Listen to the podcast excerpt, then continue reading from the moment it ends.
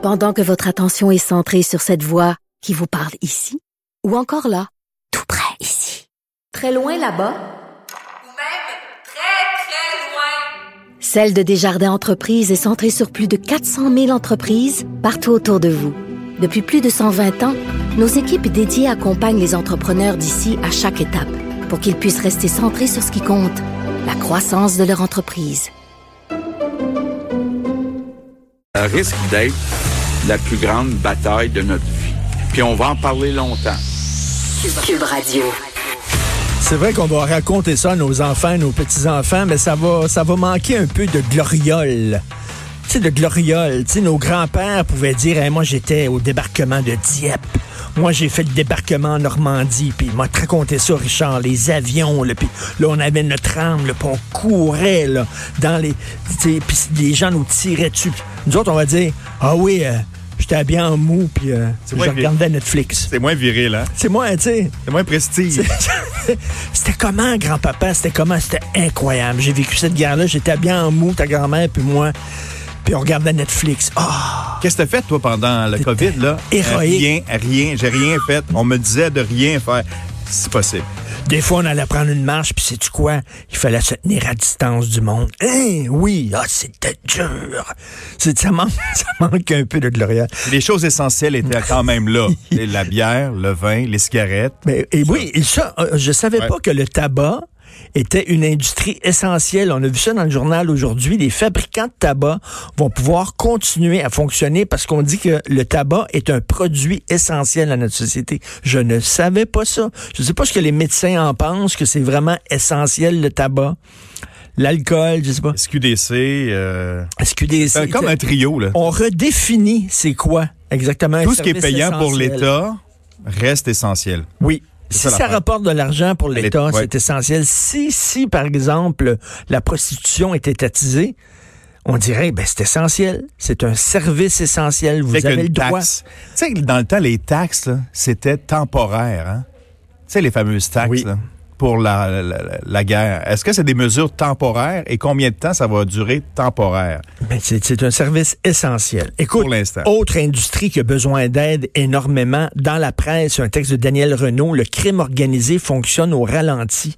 Ça a l'air que eux aussi ont été touchés par le coronavirus.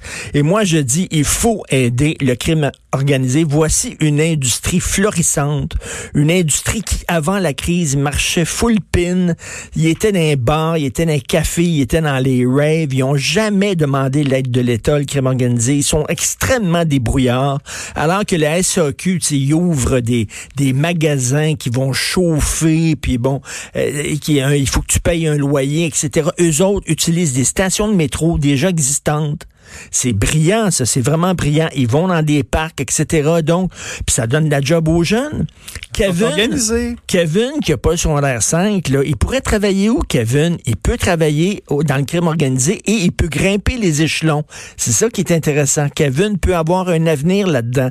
Tu commences pusher, tu peux devenir après ça distributeur, trafiquant, capitaine, goon, tueur à gage. Écoute, tu peux venir, là, tu peux aller au top du top, là.